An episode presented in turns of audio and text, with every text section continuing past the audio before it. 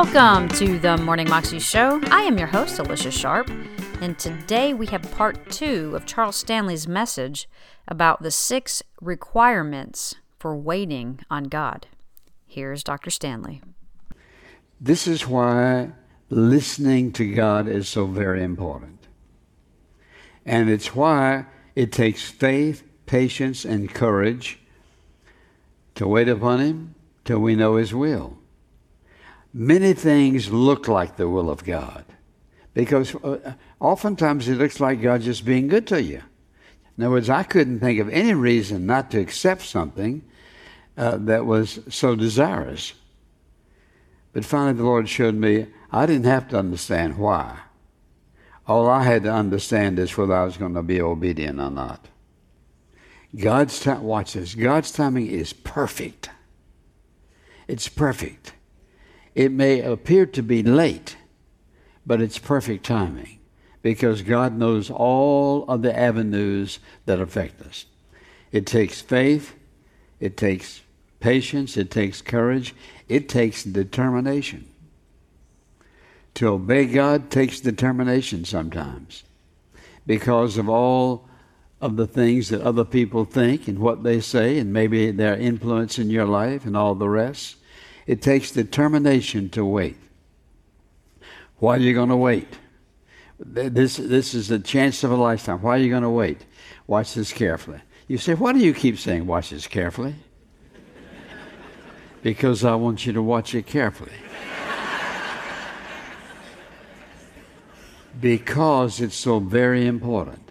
Things may look exactly right but something deep down inside of you, who is the Holy Spirit, is cautioning you. Mm, mm, mm, and watch this carefully.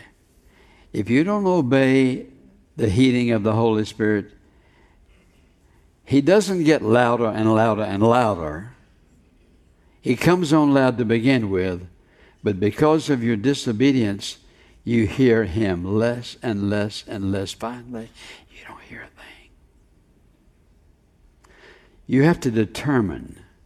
You have to determine to wait for God, especially when you've got lots of pressure on you. You have to determine to wait upon God. Everybody has an opinion about something. So think about it. It takes faith, patience, courage, determination, and then it takes strength. No. Not moving until God says move. Not making a choice until God says make a choice. It takes strength. And so we go to the scripture, and who is the source of our strength? Almighty God. Lord, if this is not your will, give me the strength to say no. And Lord, give me the desire of my heart for you and for obedience so strong, I don't want to do anything that brings about disobedience in my life. It takes strength to say no. And especially if somebody is saying, oh, come on, come on, come on, come on. Eh, it's going to be okay. Let me tell you why it's going to be okay. Nobody can change the mind of God by telling you it's going to be okay. And this is why you have to be careful. It's easy to listen to loud voices rather than the quiet whisper of the Holy Spirit. He's not going to shout unless it's so very important that God is not going to put up with it and he overrules with his sovereign care and comes down so strong. No. And God knows how to do that. So let's go over them again. It takes faith, patience, courage, determination, strength, and then the last one it takes is endurance.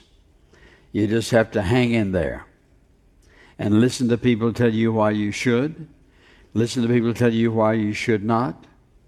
Endure. That is, you endure their suggestions, their influence, their testimony, whatever it might be, but you have to decide if you're going to be obedient to God or not. Waiting upon the Lord is a lesson we learn. And having heard this sermon, I pray to Almighty God, you do not walk out of here and forget what you've heard. If you do, you're going to get in trouble. The world's full of trouble. The world's full of offers. People full of suggestions of how you ought to live your life and what you ought to do and what you should not do. There's only one ultimate supreme voice that you listen to, and that's God. If I'm going to wait upon Him and listen to Him, it takes faith, patience, courage, determination, strength, and endurance. That means I'm willing to hang in there, God, with you no matter what until you show me what to do. Obey God, leave all the consequences to Him. But wait upon the Lord until you know that you have heard what He requires of you. That was Dr. Charles Stanley, and you can find that clip on YouTube if you search under The Six Requirements for Waiting on God by Dr. Charles Stanley. You can also find out more information about him at his ministry website, intouch.org. Have a wonderful day today, and I'll see you again tomorrow. God bless.